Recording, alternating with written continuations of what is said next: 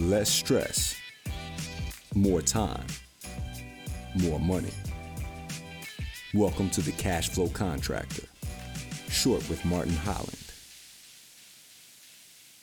Hello, cash flow contractors. This is Martin, and welcome to another episode of the Cash Flow Contractor, a short episode. In this one, I'd like to talk about something that's come up over the last couple of weeks, several times, and many times over the last month and months and years. And I call it make it easy. And in this case, I'm not talking about making it easy for you, but rather making it easy for your customers and your prospects. You know, Amazon and Google have a lot of things in common, but they have one really glaring thing in common, and that is that they both make it very easy to do business with them. Amazon's shopping cart is was always very easy to use, but recently, I think in the last year, they've made it even easier by adding a buy now button. The sole purpose of that buy now button was to reduce the buying process from three clicks to two. Google Google's search page is probably the most valuable digital real estate on the internet. They can make an even greater fortune by selling ads on that page, but they don't do it. The company wants the search experience to be as easy as possible for users, and they'll make their money later on in the process. So, how about you? Do you make it easy for your customers? How do you deal with your prospects and customers? What would they say? Would they say you are easy to do biz- business with or not? For example, do you have a process for promptly returning telephone calls and promptly responding to emails and other forms of, of uh, customer communication? Does your Facebook ad take prospects to your homepage where they have to navigate to find the answers they came for? Or does it take them straight to a page that contains the insert information referred to in your Facebook ad? And just as an aside, when I was thinking about doing this episode, uh, Wall Street Journal had an article, and just one uh, blurb in within the article said the British government increased the response rate from 19.7 to 23.4. So what is that? uh, about 4%, by sending online taxpayers directly to a form rather than to a web page where they had to download the form. And that increase was to pay their taxes for crying out loud. What would your business look like if you had a 5% increase in responses to your ads? Anyway, back to the details. Is it easy for prospects to schedule an appointment with you at a mutually convenient time. I have uh, software, HubSpot. It has a calendar on there, and people can get on and book a time with me to talk for 30 minutes, as you can do, listener. And I don't even know about it until it pops up on my Google Calendar. Automatically blocks off other appointments. So I find out about it, but they don't have to talk to me. They don't have to do anything. It's really, really easy.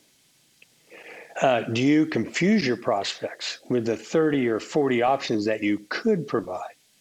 Or do you present them with your three recommended best sellers that you understand well and they can understand and that you know sell? Do you schedule your appointments with your customers between noon and four? Or can you tell your customers exactly when your service tech will arrive? Do you use industry jargon when you're talking to clients? Or do you speak in plain language that they can understand? Is it easy for customers to understand and pay their invoices? We had a guest on about 20 episodes ago named Jan Reeves in an episode titled Get Paid. And she had written a book on the subject. Lovely lady, either New Zealand or Australia. She's one of the two. But she had discovered that one of the main reasons people don't pay their invoices on time is that there's a mistake or a misunderstanding or confusion about the invoice they received. And rather than handle it promptly, they set it aside and they'll get to it later. All the while you're thinking they're low lives and won't pay you. So, is it easy for customers to understand and pay your invoices? Do you provide a positioning document to customers so they know what to expect in the process? Or are they constantly surprised by what's routine to you? Now, we haven't done an episode on a positioning con, uh, document yet, but we will. What it is, is if you build swimming pools or build pergolas or build homes or do remodeling, the chances are you've done it tens or hundreds or even thousands of times. Most often, your customer has never done it. Who in that comparison is likely to know what's going to happen and who is likely to, to not know? That's right. You have experience, you've seen it. A positioning document is a document in which you take things that routinely go rain, subcontractor issues, right now supply shortages. Tell your customers about that in advance. I think sometimes the reluctance to tell people about what could possibly go wrong and what will go right, what a normal process looks like, is we're anxious to get the sale and we wind up just doing a little bit of overselling, which turns into under delivering. We're way better off to do something like the positioning document and be clear with people what they can expect, expect as the process moves forward. We need to make it easy. James James Clear wrote a book called Atomic Habits, which I highly re- recommend, by the way. It's not about making it easy. But in the book, he describes what he calls the law of least effort. Now, the law of least effort tells us that people, when they're deciding between similar op- options, are hardwired to gravitate, gravitate toward the option requiring the least effort. Now, I don't know if that's a double blind accepted by Physics University published study or not, but is there anybody who among us doesn't believe that that's true? People are hardwired to gravitate toward the option requiring the least effort. You are losing sales and referrals with every step you impose on prospects and customers. So think about it. Where do things hang up in your selling and delivery process?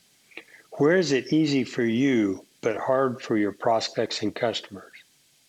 Where do customers in the past, where have customers in the past shown frustration in your processes? Think about those things, write them down, and start to address them. Start there. Where have people shown frustration in the past? It's vitally important because when dealing with competition and customers, the easy option needs to be you.